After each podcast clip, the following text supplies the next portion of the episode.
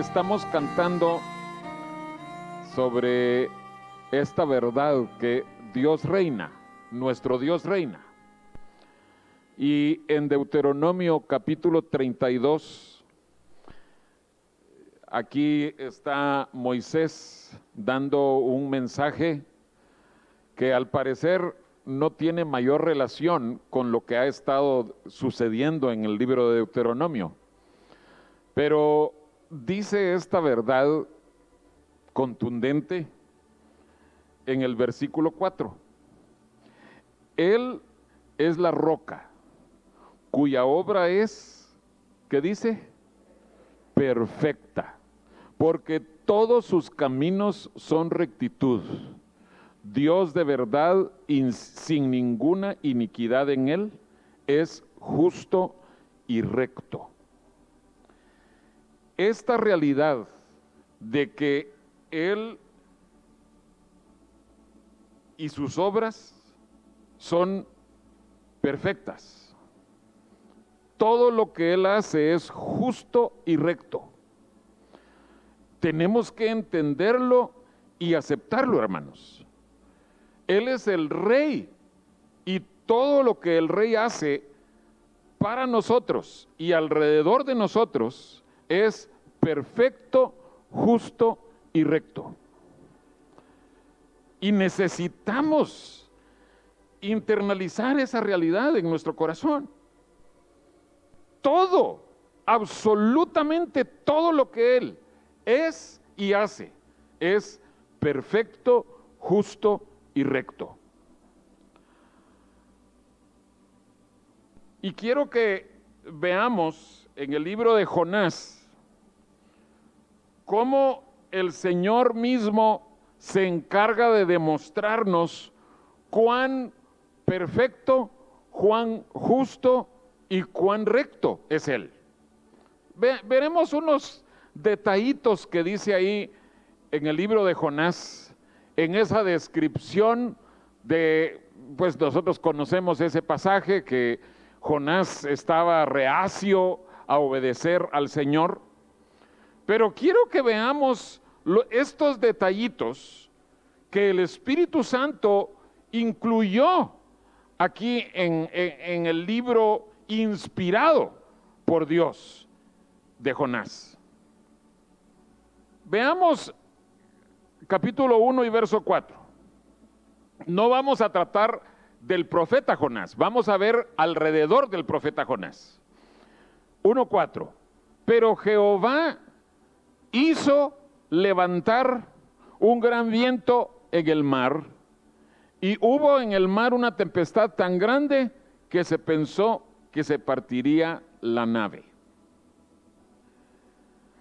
Esto, hermanos, quizás algún meteorólogo, eh, al, al, alguien que se dedica a estudiar el clima y la atmósfera y, y los tiempos, podría decir, eh, ay, es que ese es eh, un fenómeno natural. Pero el Señor deja claro aquí, Jehová hizo levantar. Recuérdense, estamos hablando del Rey soberano. Estamos hablando de aquel que va a hacer todo lo que sucede alrededor nuestro. Jehová hizo levantar el viento. Y de más está decir, porque ya leímos, el viento obedeció a lo que Dios estaba pidiendo de él. Verso diecisiete, siempre de Jonás uno. Pero Jehová tenía preparado un gran pez que tragase a Jonás, y estuvo Jonás en el vientre del pez tres días y tres noches. No era asunto de casualidad, no fue que, ah, se apareció un pez.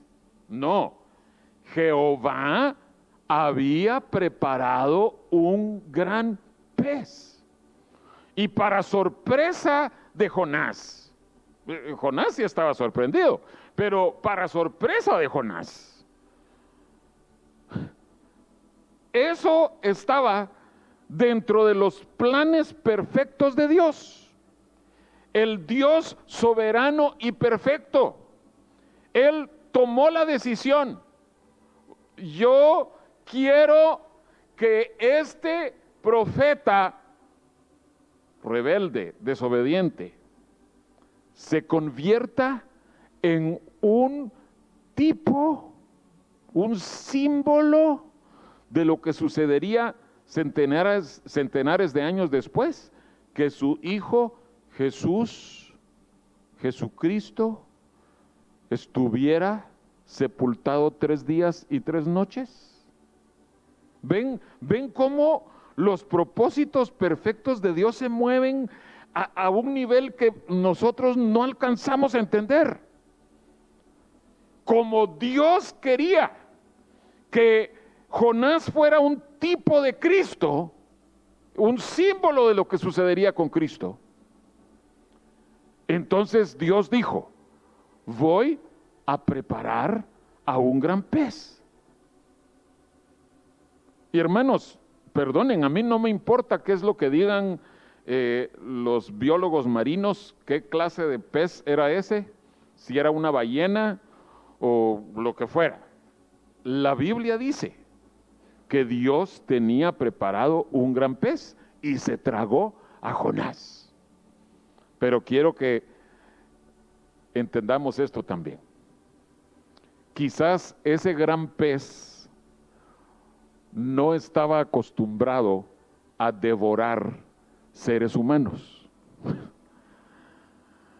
Quizás no era parte de su, de su costumbre o de su naturaleza, pero Dios le dijo, oye, gran pez, dentro de unos segundos va a caer aquí un objeto humano y va a estar ahí flotando y tú vas a abrir tu gran boca y te lo vas a tragar.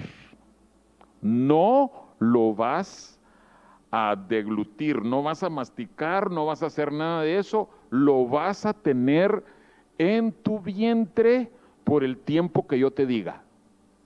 ¿Y qué hizo el gran pez? No le quedaba de otra. Y, y es que quiero que veamos esto. El, la gran tempestad, el gran viento, obedeció porque sabía quién estaba dando las órdenes. El gran pez obedeció porque él entendía, Dios fue el que me hizo. Tal vez en mi interior no está mi, mi, mi cuerpo, mi, mis órganos preparados físicamente para tener aquí un objeto de ¿qué? De un metro sesenta, un metro setenta, de setenta kilos. No, no lo voy a soportar. Y Dios le dijo, sí lo vas a soportar. Y por eso el gran pez obedeció. Capítulo dos, versículo diez. Fíjense que aquí sí quiero que si alguien que tiene la Biblia de las Américas me apoye confirmando ¿qué es lo que dice ahí? Porque nuestra versión Reina Valera sesenta dice, Jonás dos diez, y mandó Jehová al pez y vomitó a Jonás en tierra. Pero la Biblia de las Américas, ¿alguien tiene la Biblia de las Américas ahí? Uno, bueno, vamos a tener un testimonio, pero dos... Eh, pero tres, pero en sus teléfonos yo creo que todos tienen alguna, alguna versión de las Américas. Bueno, fíjense, ahí dice, Dios le dio la orden al pez que vomitara a Jonás. O sea, fue un acto deliberado de parte de Dios. No fue un malestar estomacal del pez, porque si eso hubiera sido, lo habría expulsado casi desde que se lo tragó. No, no había razón para que estuviera en el vientre del pez tres días y tres noches si le estaba causando esa molestia. ¿Me explico, hermanos? No, no es que fuera un acto natural de ese pez, sino que el pez tenía que esperarse hasta que Dios dijera: muy bien, gran pez, expulsa a mi siervo. Y el gran pez dijo sí, expulsó a Jonás.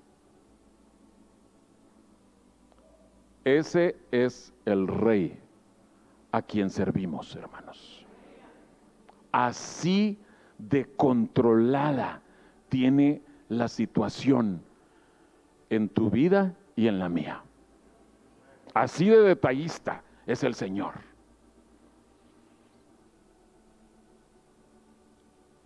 Si quieren, solo anoten por cuestión del tiempo, capítulo cuatro, versículo seis.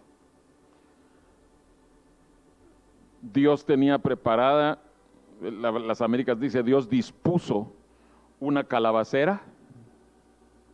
Versículo ocho, Dios le dio al, la orden, Dios preparó un viento recio, solano. O sea, todos los elementos obedecen a Dios.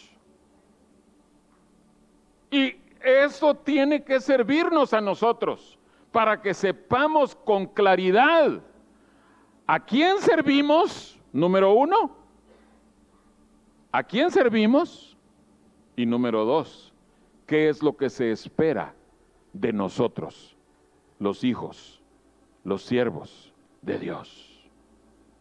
¿Qué es lo que se espera? Que nosotros obedezcamos con los ojos cerrados cualquier cosa que Dios nos diga. Vayamos a Mateo capítulo ocho, por favor, porque no solo sucedió en el Antiguo Testamento, sucedió también en el Nuevo Testamento. Ustedes conocen muy bien este pasaje, pero escogí la narración de Mateo por las palabras que usa Mateo allí. Mateo ocho, veintisiete, aunque aparece descrito en otros evangelios. Y los hombres se maravillaron diciendo: ¿qué hombre es este que aún los vientos y el mar le obedecen? De, de eso es lo que estamos hablando, hermanos. Que esa obediencia de parte de todos los elementos, de parte de toda la creación de Dios, esa obediencia de los vientos y los mares, dejan ahí sí que atolondrados, maravillados a los hombres. Y, y nosotros tenemos que, de veras, quedarnos asombrados cuando vemos que si los vientos y los mares le obedecen, eso es una implicación grande de qué es lo que espera Dios de mí. Creo que esa era la maravilla. O, o lo maravillado que ellos estaban. Creo que ellos han de haber tragado en seco. Si los vientos, si la tempestad, si los mares obedecen, ese es el Dios verdadero, ese es el Rey de Reyes, y yo tengo que obedecerle.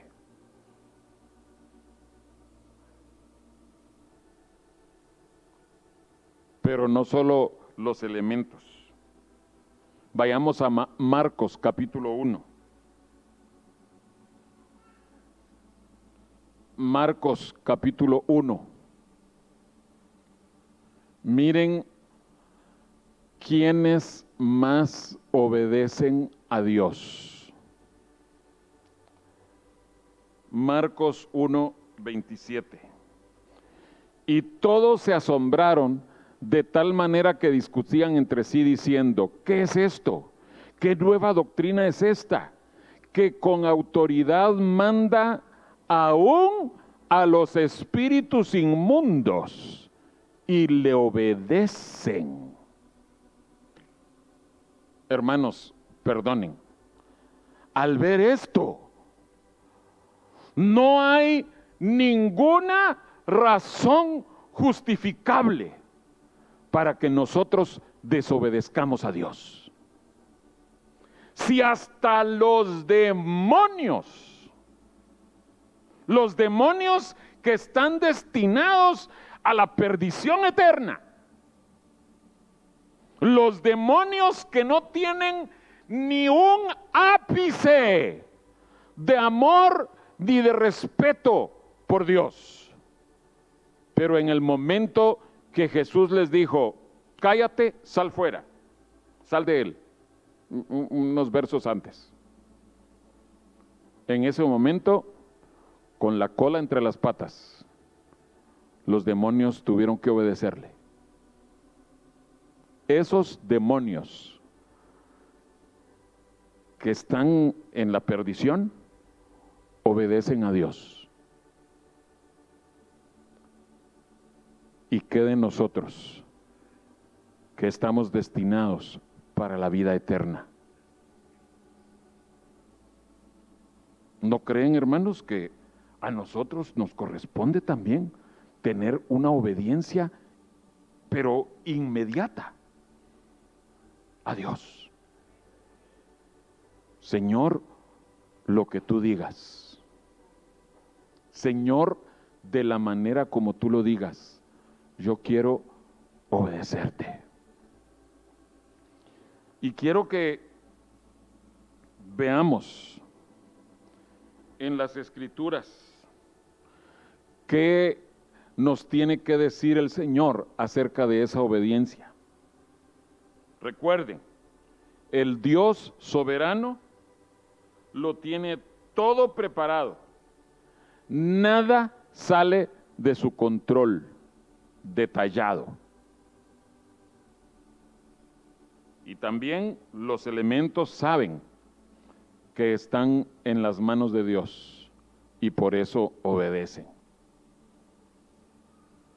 Antes de ver esos ejemplos bíblicos, quiero contarles esto. Ante sus guardias, el emperador Napoleón explicó que necesitaba un hombre capaz de morir por él, enviándole a una misión sumamente peligrosa. Y les dijo a sus guardias, me volveré de espaldas un minuto para que decidan. El que quiera ir a una probable muerte por mí, dé un paso al frente. Y se volteó. Cuando pasó el tiempo y volvió a ver a los guardias, la línea de soldados seguía igual. Espantado y decepcionado, les preguntó, ¿es posible que ninguno entre mis fieles guardas? Y en eso lo interrumpió el capitán de los guardias. Y le dijo, Su Majestad, es que todos a la vez dieron un paso al frente.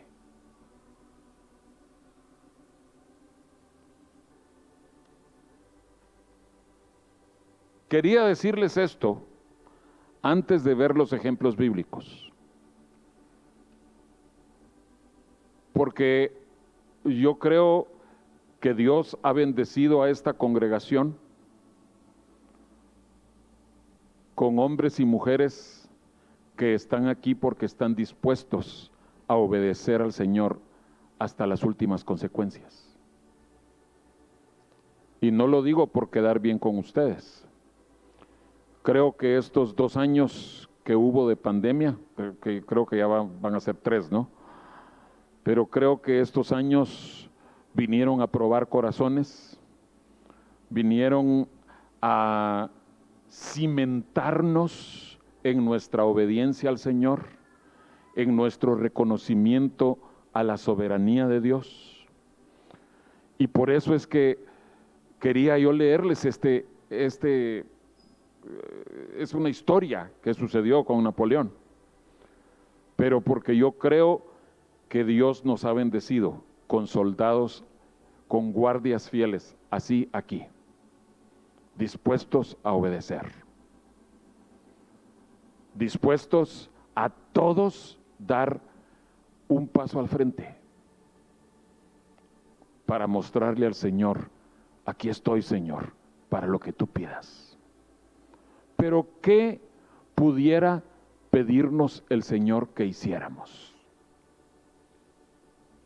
Quiero que vayamos a primero de Samuel capítulo dieciséis, porque este primer ejemplo es de, de este profeta Samuel,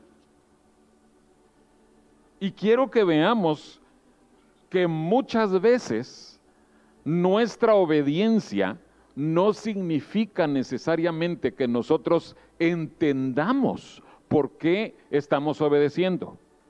Tampoco significa que nosotros ya sepamos cómo tiene que ser nuestra obediencia, sino más bien nosotros, eh, ¿se acuerdan del ejemplo que nos, nos decía aquella hermana predicadora?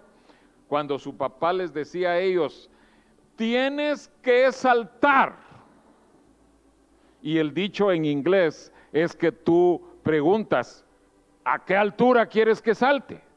Pero su papá les decía a, a todos sus hijos, a ella incluida: tienes que saltar, y saltando, o sea, obedeciendo primero, saltando, tú preguntas: ¿a qué altura?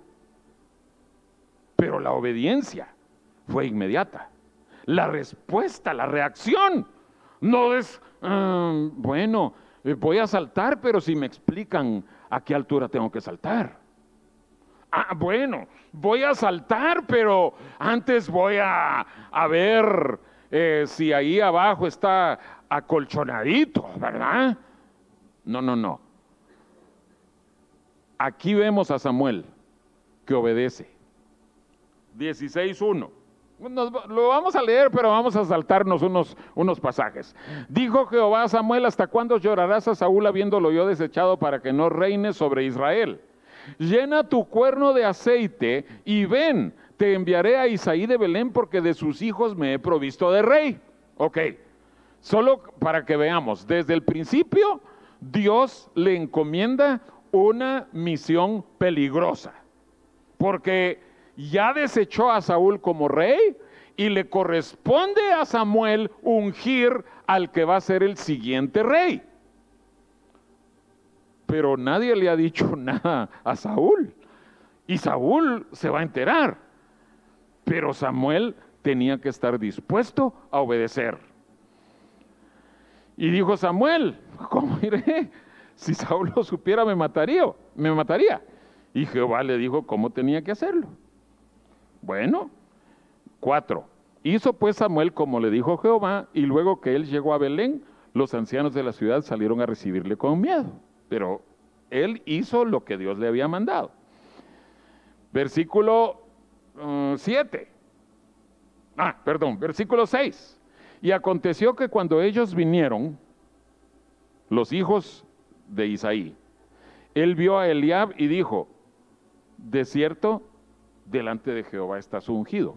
Ahora, hermanos, ustedes y yo conocemos la historia, ¿sí? ¿Cuántos de ustedes creen que Eliab era el ungido de Dios? ¿Por qué, ¿Por qué nadie levanta la mano? No, hermanos, es que todos sabemos que fue David, pues. Ok, pero Samuel no lo sabía. Nosotros ya leímos el final de, de, del libro, pero Samuel no sabía. Y aún así, aún sin tener escritos todos los detalles de lo que iba a acontecer, Samuel obedeció.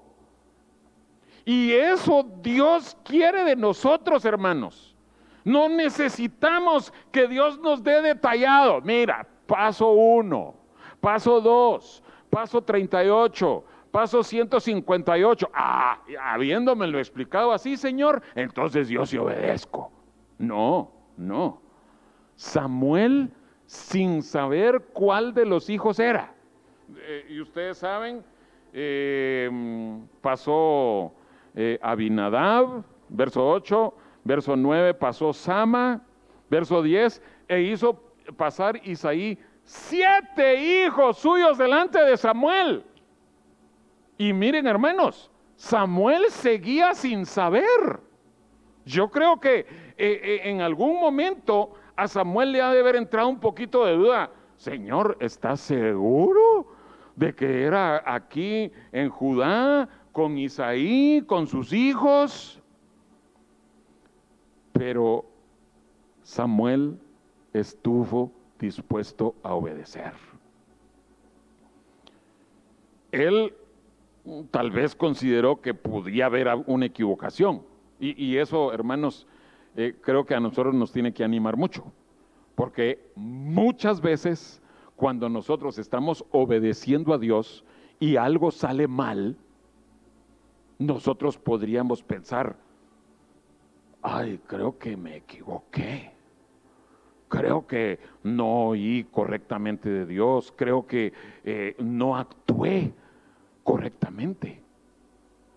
Pero no, Samuel, por si acaso, le dice, oye, Isaí, y, y no, no quedará otro hijo tuyo, porque todos estos que me has hecho pasar, No, no son.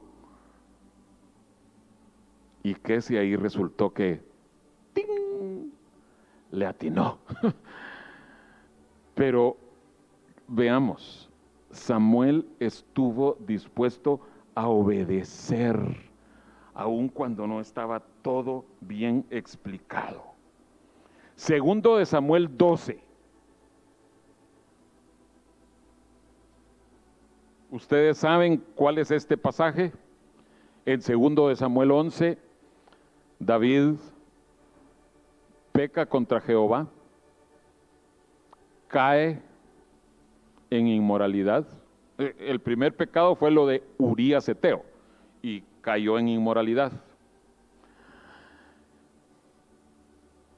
Esta obediencia, eh, obediencia que quiero que veamos tiene que servirnos mucho a nosotros, porque muchas veces nosotros llegamos ante Dios habiendo pecado o habiendo desobedecido de alguna manera. Entonces nosotros podríamos pensar, ay, Señor, es que como yo te desobedecí, como yo pequé, como yo hice lo malo ante tus ojos, no, entonces, no, ya mejor ni te obedezco. No, hermanos, ese es un buen momento para demostrarle al Señor nuestro corazón de arrepentimiento. Esa obediencia que vamos a ver aquí con David nos tiene que dar esperanza a nosotros, que cuando nosotros hemos fallado, aún así hay oportunidad para ser obedientes a Dios y restaurar, reconciliar nuestra relación con Él. El Señor ha provisto eso. Ustedes conocen el pasaje. Viene en segundo de Samuel doce, en el versículo siete, Natán le dice a David, tú eres aquel hombre. Le, le había contado la historia de unas ovejitas y eso, y el dueño, y David se había levantado y había dicho, ese hombre, ese hombre es culpable. Entonces viene el profeta de Dios y le dice, David, Dios quiere que sepas que tú eres ese hombre. ¿Qué hacemos cuando Dios nos confronta, cuando Dios nos pone cara a cara con nuestro pecado. Ah, no, yo mejor abandono el camino de Dios. No, hermanos, el Señor está poniendo eso delante de nosotros para decirnos que todavía hay esperanza si nosotros nos arrepentimos. Pero si obedecemos con un corazón arrepentido, miren lo que dice el versículo trece. Entonces dijo David a Natán: pequé contra Jehová. Y Natán dijo a David: también Jehová ha remitido tu pecado, no morirás. Ay, entonces qué bonito, ¿verdad? Pequemos y pequemos y después solo le decimos a Dios: ah, pequé. No, no, no, no. Para eso necesitamos leer todo el contexto.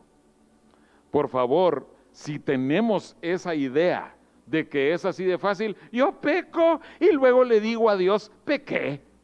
No, leamos el Salmo treinta y dos. No, no ahorita. ¿eh? Leamos el Salmo cincuenta y uno.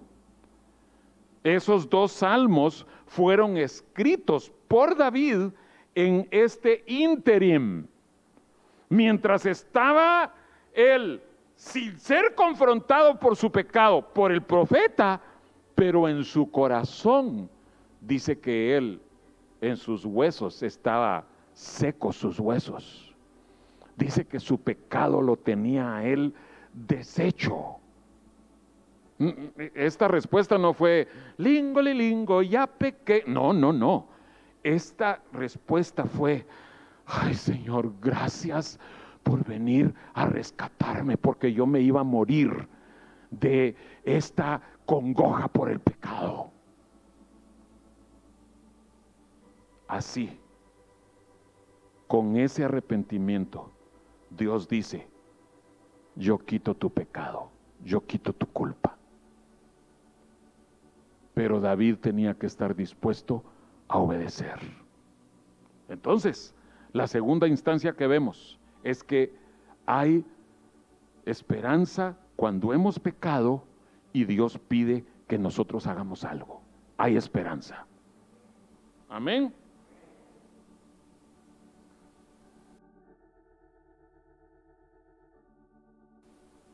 Porque este ejemplo que quiero que veamos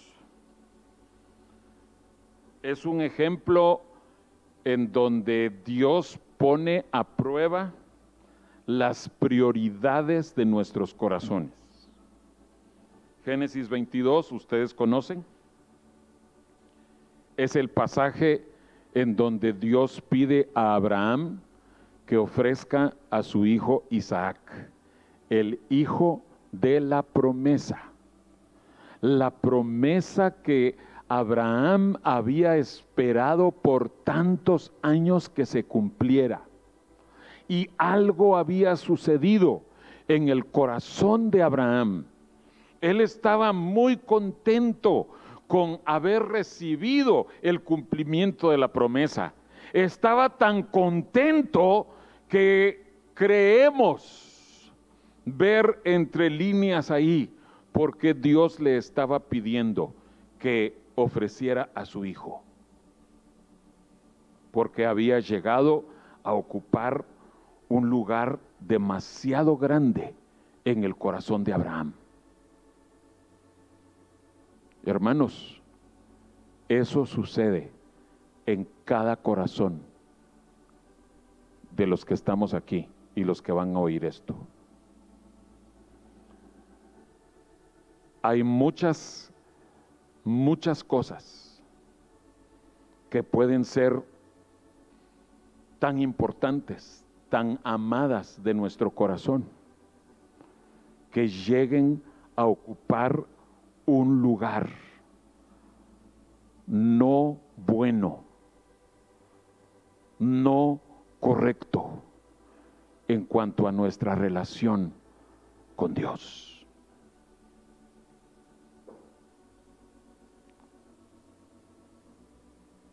Y viene Dios y le dice a Abraham, ahí en Génesis veintidós. Y dijo, toma, verso dos, toma ahora tu hijo, tu único Isaac, a quien amas, y vete a tierra de Moría y ofrécelo allí en holocausto sobre uno de los montes que yo te diré. No leí el versículo uno, pero quiero que regresemos a las últimas palabras del versículo uno. Dios le explica en el versículo dos qué es lo que está pidiendo de él, pero en el versículo uno dice solo que Dios llamó a Abraham y Abraham le contestó. ¿Qué le contestó? Heme aquí. ¿Se acuerdan ustedes cuando su papá o su mamá los llamaba a su cuarto? Yo les he contado esto, ¿no? Que a mí, a mí mis papás siempre me decían, José Eduardo, José Eduardo, y José Eduardo, y José... Y uno vivía tranquilo si solo oía José Eduardo, ¿verdad? Pero en el momento cuando decía mi mamá, hijo mío, ay, yo ya sabía, me sorprendieron. Y ahí venía, no había vara en ese tiempo, era con cincho, ¿verdad? Bueno, la vara existía, en mi casa no, pero la vara ya existía. Hagan de cuenta que, que Dios, Abraham oyó que Dios le estaba diciendo, hijo mío, y Abraham contestó, heme aquí, heme aquí. Hermanos, con ese heme aquí, estamos diciéndole al Señor, Señor, yo sé que tú puedes venir a pedirme que yo te entregue lo que más amo, lo que más aprecio, a pesar de que sé que tú me lo diste porque me lo habías prometido, tú me lo puedes pedir, Señor. Y mi corazón va a decir, sí. ¿Cómo sabemos que Abraham en su corazón dijo sí? Verso tres, el mero principito del verso tres. Y Abraham se levantó, no dice solo que se levantó, no dice tampoco nada más que se levantó de mañana, sino dice Abraham se levantó muy de mañana. Para mí, hermanos, eso nos indica esa disposición inmediata, como los soldados, como los guardias de Napoleón. No había ni el más mínimo titubeo en el corazón de Abraham. Y hermanos, quiero que sepan que Abraham tampoco había leído el final de la historia de Génesis veintidós. Quiero que sepan que cuando Abraham levantó el cuchillo, él no estaba volteando a ver, bueno, ¿y dónde va a venir el ángel que me va a detener la mano para que no lo mate? No, Abraham levantó ese cuchillo porque iba a ofrecer a su hijo en holocausto, en obediencia a Dios. Y hermanos, tampoco nosotros estemos volteando a ver, bueno, Señor, aquí está mi, ¿qué podemos decir? Mi vestido nuevo. O ese traje tan bonito que cómo me costó y al fin me lo pude comprar. Y cuando Dios te lo pide, tú, ah, yo voy a ser como Abraham, le voy a ofrecer mi traje, le voy a ofrecer mi vestido, y Señor, aquí está, pero, pero ¿en qué momento me vas a decir que ya no, que ya terminó la prueba y que ya vencí? No. En nuestro corazón tenemos que entregarle a Dios aquello que Él nos está pidiendo, sea lo que sea, sea lo que sea.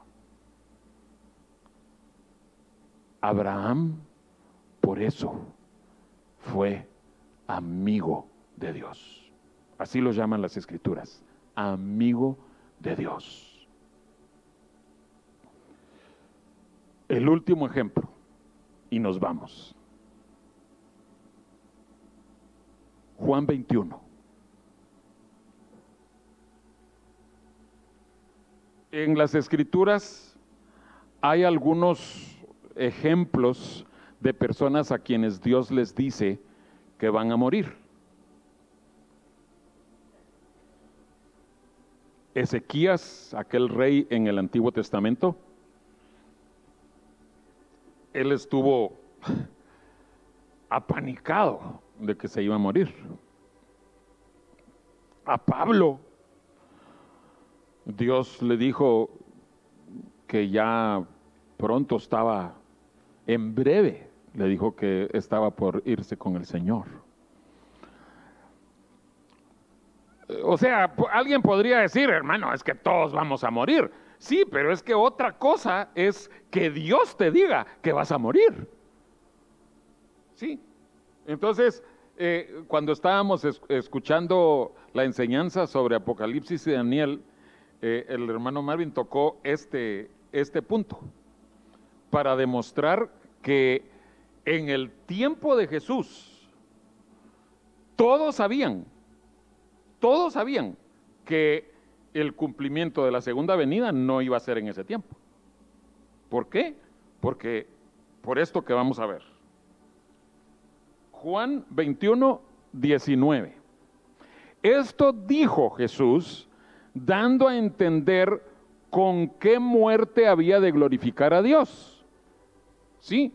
Cuando, cuando Jesús le dijo a Pedro, mira, es que cuando eras joven, cuando, eh, pero llegará el momento en donde otro te va a ceñir. Entonces todos entendieron, y Juan lo dejó registrado, que le estaba diciendo, mira, vas a llegar a viejo y vas a morir, y con tu muerte vas a glorificar a Dios. ¿Qué pasa si Dios te dice a ti algo así? Eh, eh, recuerden, todos vamos a morir. Dicen en, en Estados Unidos un dicho que supuestamente lo, lo acuñó Mark Twain. Lo único seguro en esta vida son la muerte y los impuestos. ¿Sí? La muerte es segura. Pero ¿qué va a pasar cuando Dios te diga a ti? Fíjate que esta enfermedad que tienes es para muerte, como se le dijo a Ezequías. ¿Qué va a pasar si tú enfermas de tal manera que estás grave con una enfermedad terminal y Dios da el testimonio a tu corazón de que no te va a sanar? Tú crees que Él es poderoso, y Él sí es poderoso, pero Dios te dice que esta enfermedad es para morir. ¿Qué vas a hacer con tu vida?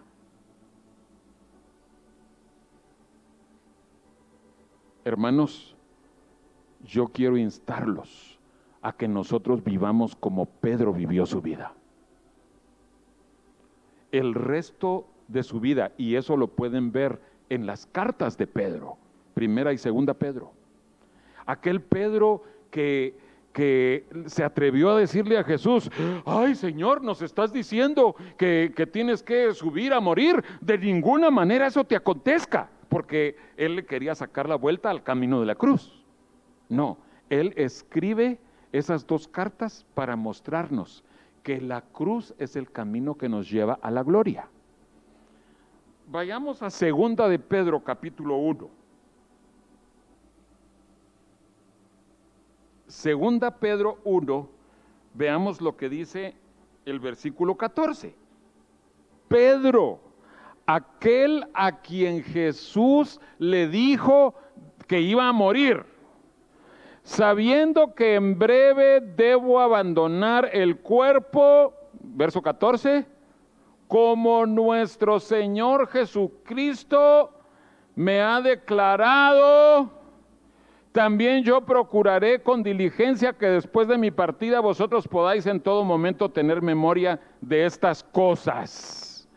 ¿Qué hace un hombre o una mujer que saben que están para morir? Ahorita, en un mes, en dos años, ¿qué hace esa persona? Si vive obedeciendo a Dios, se va a dedicar a vivir todos sus últimos días. Como les digo, puede ser mañana, puede ser un mes, pueden ser dos años, pero va a esforzarse por vivir una vida agradable a Dios y dejar todo para que los que quedan sean bendecidos. Por eso es que a Pedro le urgía escribir la carta. Por eso quería dejar registro, como dice ahí, de estas cosas. Porque él estaba interesado en obedecer a Dios, a pesar de que sabía que iba a morir.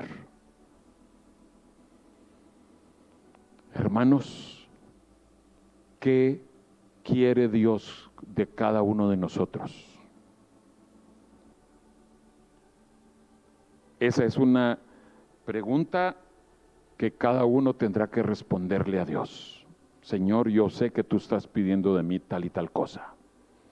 No con todos el Señor les va a decir que se van a morir. No con todos el Señor va a decir, entrégame a tu hijo. No siempre vamos a saber eh, todos los detalles de, de lo que tiene que ser nuestra obediencia. Amén.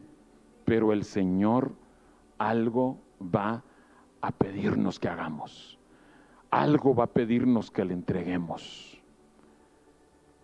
Y mi confianza en el Señor es que todos los que estamos aquí y todos los que van a oír este mensaje van como los soldados de Napoleón, van a dar ese paso al frente. Obedecemos, Señor.